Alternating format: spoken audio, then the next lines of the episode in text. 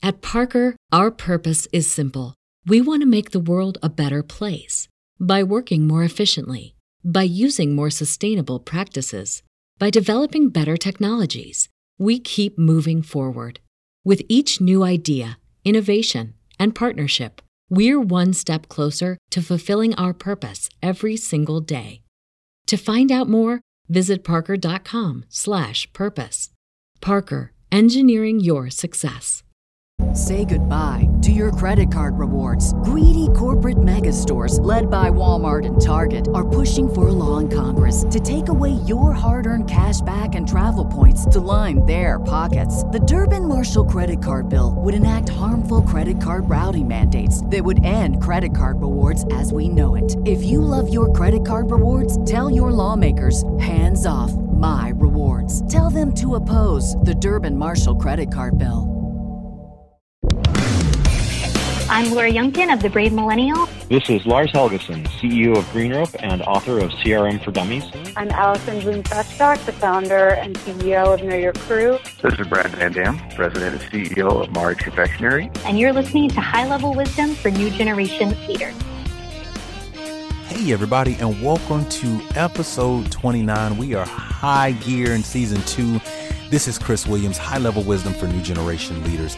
Thank you so much for listening. Now, today is part two of my interview that I had with a millennial CEO who is in a very unique space in the tech world with his own startup firm that helps companies build from the beginning to the end with their technology idea, app, you name it, they do it. Over 35,000 investors who are able to help companies worldwide, and they've done a lot. Uh, there's too many to count so far, but they're based right here in the United States in Cincinnati, Ohio. This is part two of my interview, and so the first part you got an opportunity to hear how Paul was able to uh, put this company together, how he's thought about uh, where the company needs to go, and more importantly, what's it like being a millennial running a company. This gentleman is fascinating, and you are going to love part two. So I don't want to waste any more of your time. Here's part two of my interview with Paul Powers, the CEO of Zoozler. Going back to something you just mentioned, you know, you put everything on your calendar. like you said, if I'm going to eat a cookie, I'm putting it on my calendar, you know, but it, it allows you, one of the ways when I hear you say that, I kind of think about it, it just allows me not to have to remember right? If I go ahead and put it on the yeah. calendar, I don't have to remember it. Guess what? My phone's going to, or my email inbox is going to tell me, hey, you're supposed to do this right now. Great. Then I can go do that. But it also gets down to something more that I, am interested in and curious on your take on, on the overall health of an executive. Um, I think it's something that uh, is is well documented, right?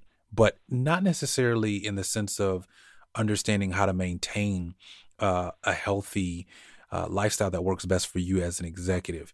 Uh, so when I heard your, your the way you structure your calendar and how prioritized your days are, to me, that means that you are taking the step necessary to make sure that you have you're healthy mentally, right? As opposed to trying to remember the 400 things in your head only because you refuse to write things down, right? So, so that doesn't mean I that find you it don't. Very freeing. Absolutely. So so talk a little more about what are the things that you do outside of things like that that kind of, you know, contribute to your your overall health and just efficiency as a CEO. Sure. So mental health I think is uh, extra is vital if you're running a company. Uh, it's probably one of the most it can be one of the most stressful jobs out there. It can also be one of the least stressful jobs depending on how you run your company for me, uh, it has a tendency to get it would be very overwhelming all the time if I wasn't as organized as I am. And uh, if you were to look at you know my bedroom, you would not classify me as an organized person. But if you look at my calendar, you would say I'm very very organized, right? So it depends right. on what you're looking at. Uh, I'm very organized when it comes to my schedule because if I'm not, you pointed this out uh, splendidly before, you have to remember all those things. And what we'll do, and I don't I don't have a background in psychology, so I can't explain why, but I know that we everyone has a tendency to constantly stress subconsciously over things that they have to remember to do, or things that they can't go home without accomplishing. And if I write it down on my calendar, it frees me from that thought. It says, at this time, this will be taken care of. Especially things that are very stressful emotionally.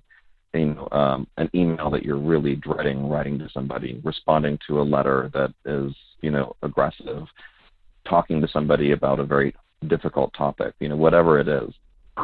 I think those are especially important to schedule because you otherwise dwell on everything the entire day and you are not efficient at anything that you do. So some of the things that I do, and there may be better ways of handling this, but my personal tips, things that I do that help me. Uh, one, scheduling everything on the calendar, both for uh, meetings with other people, but also things that I want to accomplish at certain times. Uh, I also mark my emails unread until I've finished them. So if I have somebody who sends me an email and I read it, and I don't deem that to be very, very high priority, it has to be responded to right now, I'll mark it as unread, and then I'll come back to it later when I have time. I also organize my inbox by unread emails showing up at the top because I do that. And one other thing that I do is I'll write myself emails as a reminder to do something at some unspecified point in time. So if I, it's not something I want to put on my calendar, if it's just a more general note, or if it's something that uh, is a low priority that can happen whenever, I'll mark it as uh, I'll send it to myself as an email, make sure that it's marked unread. And there's software you can download that I find very helpful. Uh, Streak is one of them. And uh, what I like to do is, if there are notes in my calendar or uh, in, my, in my inbox, or if I have emails I've received from somebody else, just to make sure they don't get lost in that giant list of things, I'll uh, select them and set a reminder. So those emails will actually disappear until a certain time and a certain day, and then they'll reappear. And that gives me the ability to work on lower priority things over the weekend and only look at high priority things today. Uh, it sounds complicated. It's actually extremely easy to do. Everything that I mentioned can be done here in five minutes. And uh, I don't know how to be able to function without it and and those are kind of like what I call life hacks. I mean, you you are Absolutely. definitely hacking your life in order to be more efficient. Um, I read recently an article about, uh, you know, some some ultra you know successful like Mark Zuckerberg and the Jeff Bezos and the Tim Cooks of the world, who uh, the reason why they always wear the same thing is so that way they don't have to waste brain power trying to figure out what to wear. So Oh, I'm, I love that. I'm the same way.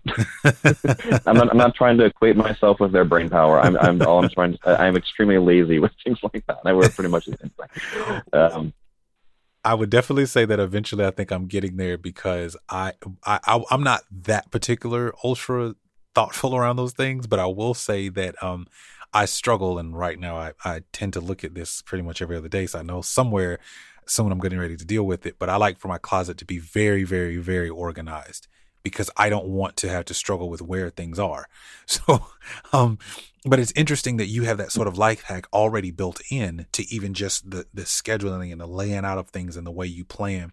And so, shifting gears here, I, I want to grab your thoughts on something. Um, there's a conversation that I've been having with several CEOs who uh, uh, their their episodes are upcoming, and so I, it's been a fascinating portion of conversation to have um, and it's around middle management. Um, it's around that role. Some companies and people call it the frozen middle, right, of large corporations and, and what have you. I'm interested in your opinion, and I'll just ask it bluntly here. Do you think middle management is dying? And why do you think that may or may not be? That's a good question. Uh, I think it's hard to get a one size fits all answer about ministry to very technology is going to automate a lot of things for a lot of people. Um, you know, we can talk about very specific area of technology that are going to develop, but in general, there's one common trend, and that is automation. And the rule of thumb that I've sort of picked up on is that if you do anything that is repetitive and does not require creativity, your job is has an expiration date that's pretty soon because te- technology, especially software, is going to get rid of it. At the same time, I embrace that, and I don't think there's anything bad about that whatsoever. Um, we don't have blacksmiths everywhere like we used to, or cobblers, but we have app developers, and we have people with much more creative roles. And I think that if software or a robot can replace what you do every day for a living, it probably should. Your brain power is much better spent in a creative role. So, to answer your question, if the middle management role is repetitive, tedious, and requires no creativity, then yes, I think that's a role that's going and should go away and will go away. However, in some companies, that middle management role looks different. In some companies, um, it's really just a go between between the CEO and a certain division of their company. And I find it important to have somebody who's essentially a mini CEO of a certain area of the company. It, uh, it kind of goes back to micromanagement. Uh, if middle management helps you avoid micromanaging people because you're not trying to look at everybody's business all the time, that's probably a good thing. One uh, structure that I've that I'm very very fond of and I've always used, and uh, this might not work for everybody, but I actually like to share power and responsibilities with different people in the organization in different ways. Uh, I, for example, normally like to have a president of a company that I'm involved with, or at least a COO, uh, meaning that that person's responsible for the internal operations of a company, while my responsibilities as the CEO is external that allows me to focus on partnerships. It allows me to focus on large sales, complicated deals, uh, the long term vision of the company. And I sort of view myself as the steering wheel, whereas the COO or the president, what have you, is much more the engine, equally important. But if you can't be doing everything at the same time and expect to be just as efficient. And so, in a more restricted sense, I think that middle management can have a role it really comes down to what your definition of middle management is and what their responsibilities are. Absolutely. Now that that is fascinating because I think you you hit something that I think probably needs to be explored, and I'm sure is being explored by a lot of companies now on role clarity. Right? Where should you know those layers really be spending their time? What does that investment look like? And being and being also honest as well right? To your point, you know, if I'm the CEO, then for me, what's best is to be outside of this company, not stuck in it, trying to do, you know, trying to, you know, turn the wheels and the engine. That makes no sense because you're not really being effective in getting the company out there. Whereas, as you mentioned, with the president, they can handle internal operations. They can take care of those things that are in there. Uh, I, I see now one of the big buzzwords that is happening with one particular role is the chief people officer, right? So they're all focused on people. You know, they're they're all invested in the culture. They're all focused in the in the in the org development, right, of the company. So that is definitely something that I think that over time, with more and more technology, as you mentioned, that will come into companies and to play with very automated and uh, uh, um, uh, rudimentary and just kind of mundane, you know, jobs. Uh, the idea of being a creative and being someone who is uh, focused more on not just pressing that same button over and over all day, but maybe how the button works, simplifying the button. you know, those things will become more and more important. So, um, I'm interested in a couple of the pieces here, just based on our conversation, which is really interesting. Um, you you mentioned about being a CEO and focused outward of the company. What would you say when you're when when you're through your process, as you mentioned, you guys get five thousand applications a week, which I find mind-boggling. um, five hundred, just just five hundred. oh, 500, Excuse yeah. me. Yeah, so five hundred a week, mm-hmm. which is still a lot to do. What are some of the common things that you notice uh, when you're getting these applications that are kind of some of those common pitfalls or things that you just notice um, in a lot of companies? Because what I also want to do is kind of help audience member who may be listening to this who might be you know in that space of right they're trying to submit their idea in there whatever right? Help sure. help that particular person understand you know a better way to maybe submit or some of those common pitfalls that you you guys kind of see as a as as normal almost which is you know not a good thing but i want you to be able to shed some light on that. And what should they do to correct those things Right. Well, I can only uh, you know, give my perspective. Uh, I gave a speech a while back in front of a group of startup entrepreneurs, and um, one of the questions was, you know, what are the secrets to getting into Juzo Tech Lab? And I said it's not a secret. Uh, and the odds aren't. I don't like the word odds. If you used it, sure, one in 500, one in 1,000 people, very low percentage get in, but it's really a 100% or a 0% chance of getting in. Um, we look for a few simple traits. People, are, I think, are kind of astonished by how simple it is um, and how often people just don't match those criteria. Uh, uh, you should look for an area where you have a unique amount of knowledge. You have some sort of, some people would call it an unfair advantage. You should have secret sauce. There should be something that makes your company hard to replicate. It's important that people understand the difference between a lifestyle business and a, and a business that can actually get investment money. A lifestyle business being one where you'll live a fairly comfortable life, but that's it. And uh, the company that I would want to invest in would be one that has a lot of growth potential. The more that you can show that growth potential, the better. Uh, we get a lot of ideas in that are really just at the idea stage, and we do sometimes work with them. Actually, quite a few of them are just at the idea stage, but it is a lot easier to to work with somebody once they've proven that there's merit to the idea. And I would be honest with yourself about what your strengths are. And if you don't like those strengths and you want a role that doesn't really match well with those strengths, then you need to improve yourself before you look to build a company. And, you know, some people are really well suited to be CTO and not CEO. And there's nothing wrong with that. But if they want to be the CEO of the company, they need to learn the different uh, traits and the different skill sets that they're going to require for that job. One of the most common pitfalls that I see is that someone will apply and they'll have already built something wonderful and it's a fascinating product. Um, I saw one just yesterday that blew my mind. It was so cool. And I thought, and I told the guy, I said that was one of the coolest demonstrations I've ever seen in my life. I love what you've built. There's no way I'm going to help you. I cannot help you at all whatsoever. And you know, the problem was that he was so focused on the technology that he had no idea who would ever buy it, why they would buy it, how he would sell it, any kind of a strategy, and he was dead set on leading the company. And I think that the guy is a genius. I think he is one of the smartest people I've ever met, wonderful coder.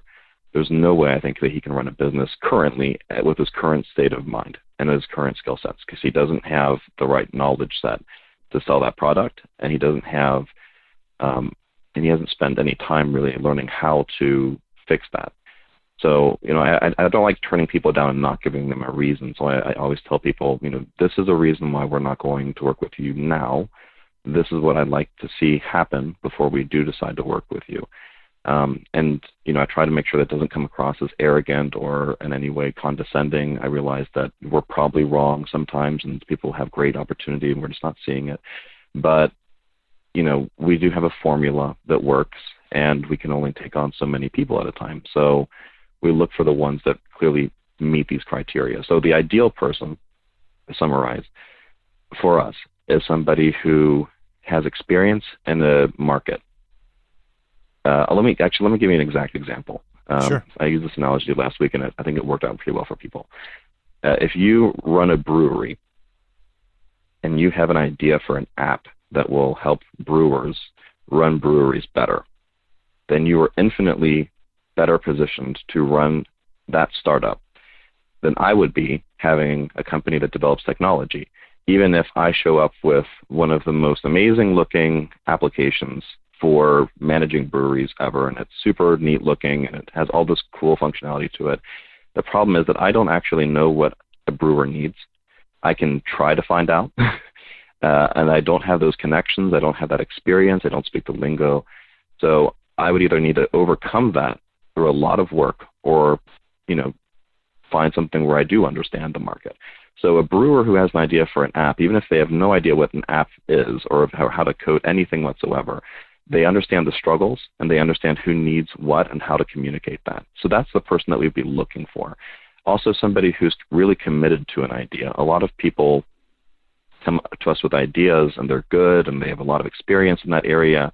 And the question fall comes into what's your level of dedication to your concept. You're going to be asking an investor to spend tons of money. Sure. And we'll be spending tons of time working together with you on this. If you're looking at this as a hobby that you're doing once in a while, every other evening when you've got time and you're not, you know, and you're in the mood for it, you know, why on earth would anyone get behind that? You have to be very dedicated to it. So in our program, we actually require that while we, uh, if if we make a direct investment, for example, we want before the next investment tranche comes in, not only for certain things that have been achieved on the tech side and on the, um, no, did we lose you? Are you there? Yes. Okay. So you were saying that on the before making an investment, uh, you kind of dropped out there.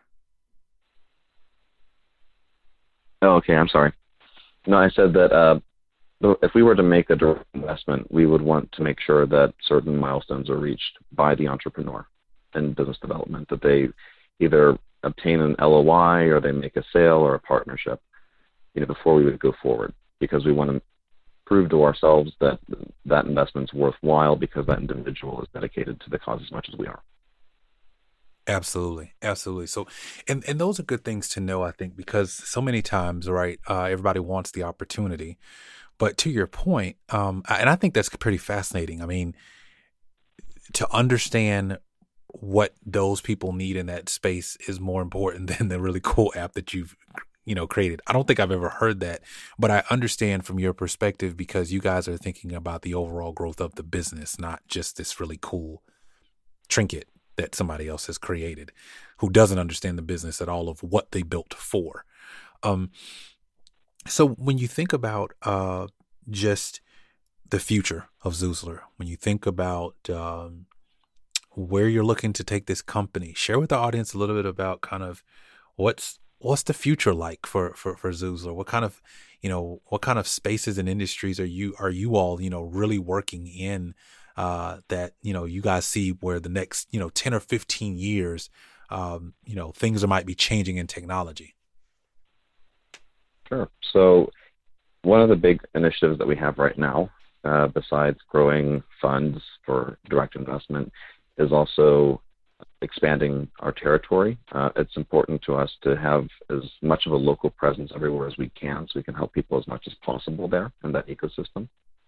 Um, with regard to what technologies we're, on, we're looking for, it's difficult to give that sort of an overview, and I'm sure that by the time you know this podcast is X months old, it'll change because you know it the the waves do, do change a lot. yeah. Right now, there's a there's a lot of interest um, that at least in the circles that you know we are with in uh, health technology and financial technology, uh, education technology to some extent, uh, media technology, and um, to some extent also automotive technology as well, which is um, an interesting area for non-physical applications. Actually, uh, augmented reality I think is uh, very fascinating. I think that it has not received quite as much attention uh, in the past couple of years as virtual reality has. Um, I think that people who switch to augmented reality, my prediction would be that that's probably going to be a little bit more profitable of an area than virtual. So we've been looking for augmented reality type applicants more so than virtual reality. Type. And tell us the difference um, between the two. Augmented reality uh, interacts with your quote unquote real reality. So imagine um, Microsoft, so HoloLens is an example. There are apps on tablets now. Uh, Google Glass was probably one of the first things um, that was you know well known that was in the augmented reality space essentially I'm looking through glass and living my life, but augmented reality helps me by showing me more information or making the world around me more interactive. Whereas virtual reality, um, when you put on a headset, uh, you're essentially blinded to the real world. You're in a different reality. Um, when you look around up and down, you're still seeing things, but they're typically not mixing with what's actually around you. So that space is very interesting for entertainment, for video gaming, and any area where you want to be immersed in a different area, a different world, essentially. So I think for entertainment, virtual reality has a very bright future. I think for practical applications and B2B applications, uh, augmented reality is probably going to be a, a little bit more efficient in a lot of cases. Interesting. Wow. That's those are those are definitely places that you're starting to see more and more articles, more and more ideas. uh, more and more things coming. So so those will those will be those will be different. So uh, as we wrap up here, um, I'm interested to get kind of your your your take on um, what do you think is going to be different in 10 or 15 years from now when baby boomers no longer are the you know heads of corporations basically because they've aged out and millennials are completely at the helm we'll be where the baby boomers are so to speak right? We'll be all the executives. How differently do you think that uh what are some of those changes or differences that you see um, will be made to corporations and how they're approaching their work? Interesting question. Uh, it's difficult to determine how much of the way that baby boomers perform and act in the workplace is due to, you know, original or unique generational traits and not due to experience and age. So on one hand, I'd say that millennials will probably start acting a lot more like baby boomers at a certain point in time. They'll be known by future generations as the ones that are out of touch with technology and, you know, uh, more conservative and whatnot. But at the same time, I'm sure that there are some traits of our unique generation that'll come with us. I think um, what we're going to see is the technology that's around us right now is going to be obviously because we're growing up with it, it's going to be much more available in the workplace. I think you know you're not going to see many fax machines anymore if you do anymore anyway. Uh, paper is going to become, I think, a little bit less used, although I don't think it's going to fully fade out like some people think. And uh, I think that we're going to see, like I mentioned before, quite a lot of automation in the workplace to the point where, you know, the role of any human employee is going to be a creative one. But again, I'd like to caution people from viewing that as a danger to jobs. I think it's actually going to be good for the workplace. It's definitely going to increase the standard of, of living for everybody. And everybody, and no matter what level of education they have, you know, humans are really bad at a few things. We're not ever going to be able to compute or produce or have the strength of any of the machines that we create, but we're very good at being creative and in dealing with other human beings at an emotional level. And I think that sort of creative and emotional intelligence, um, that's really what's going to stand out and separate us from the automation. And I don't think you have to have a certain level of education to be able to contribute there. In fact, I think a lot of people's talents, I know a lot of people's talents, even people who never went to school are being wasted by working in factories where a robot could replace them tomorrow. Wow. So I think we're going to see a lot of automation and a lot more creativity in the workplace. Absolutely. But I think that's true for every level. Absolutely. Absolutely. Even as a CEO. um, even as a CEO. Even as a CTO, yeah. Yeah, absolutely. Well, Paul, this has been fascinating. And, and I want to say thank you for your time and attentiveness to the world of tech. I mean, it's it's fascinating. Your background is just incredible. There's so many other things that we could have talked about, but, uh, you, know, we, we try not to take up, uh, and, you know, no more than an hour. But um, I'm sure we're going to have you back to to kind of deep dive into some of these other areas that, that you even brought up. And so much success to you. And thank you so much for joining our show today. Thank you so much for having me. Really appreciate it. What an incredible interview. What an incredible start to season two of High Level Wisdom for New Generation Leaders. I want to thank Paul and his team at Zoozler for all they have done. Thank you guys for coming on the show and giving your perspective. And I want to thank you, yes, you, the person who's listening to this right now as an audience member. It does me uh, a, a, great deal of, of just joy and happiness when I know that we are providing you with content uh, that you are enjoying. So thank you guys so much for listening. We would love it if you would share, like, and, and subscribe to us. No matter where you found this podcast, we are on quite a few now, six in total, different platforms. So wherever you found us, thank you so much. Please leave a comment, share this with your friends, share this within your network, your business contacts. If you're on LinkedIn, share our show on LinkedIn. Feel free to let people know that we are out here, that there's content for those who are really wanting to learn and build their career as a millennial, as an executive, and more importantly, if you're a baby boomer CEO or an executive and you're wanting to learn how to work with millennials better, this show will help you out. So thank you guys so much for listening. Share on Instagram, Facebook, and Twitter at highlevelwisdom.com. Until next week, I'll see you in the next episode.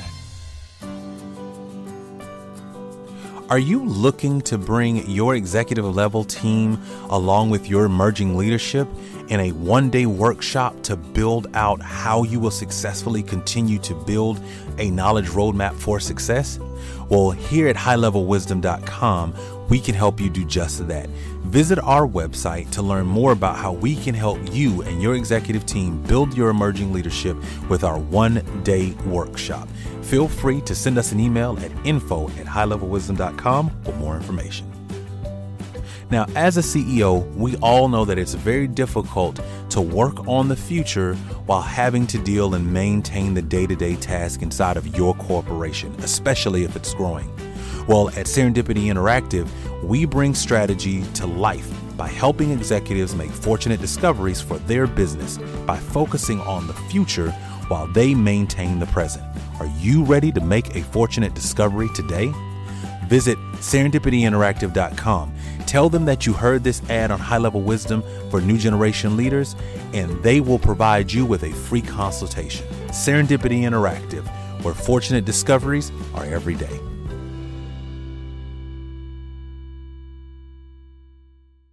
BetMGM has an unreal deal for sports fans in Virginia. Turn $5 into $150 instantly when you place your first wager at BetMGM. Simply download the BetMGM app and sign up using code Champion150. Then, place a $5 wager on any sport. You'll receive $150 in bonus bets, regardless of your wager's outcome. And if you think the fun stops there, the King of Sportsbooks has plenty of surprises in store. Check out daily promotions, same game parlays, live bets, and so much more. Download the app in Virginia today and get $150 in bonus bets instantly from your first wager. Only at BetMGM.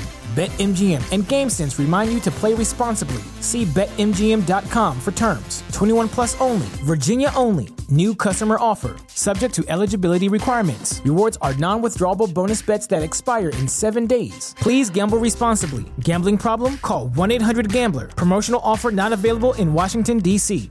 Say goodbye to your credit card rewards. Greedy corporate mega stores, led by Walmart and Target, are pushing for a law in Congress to take away your hard earned cash back and travel points to line their pockets. The Durbin Marshall credit card bill would enact harmful credit card routing mandates that would end credit card rewards as we know it. If you love your credit card rewards, tell your lawmakers hands off my rewards. Tell them to oppose the Durbin Marshall credit card bill.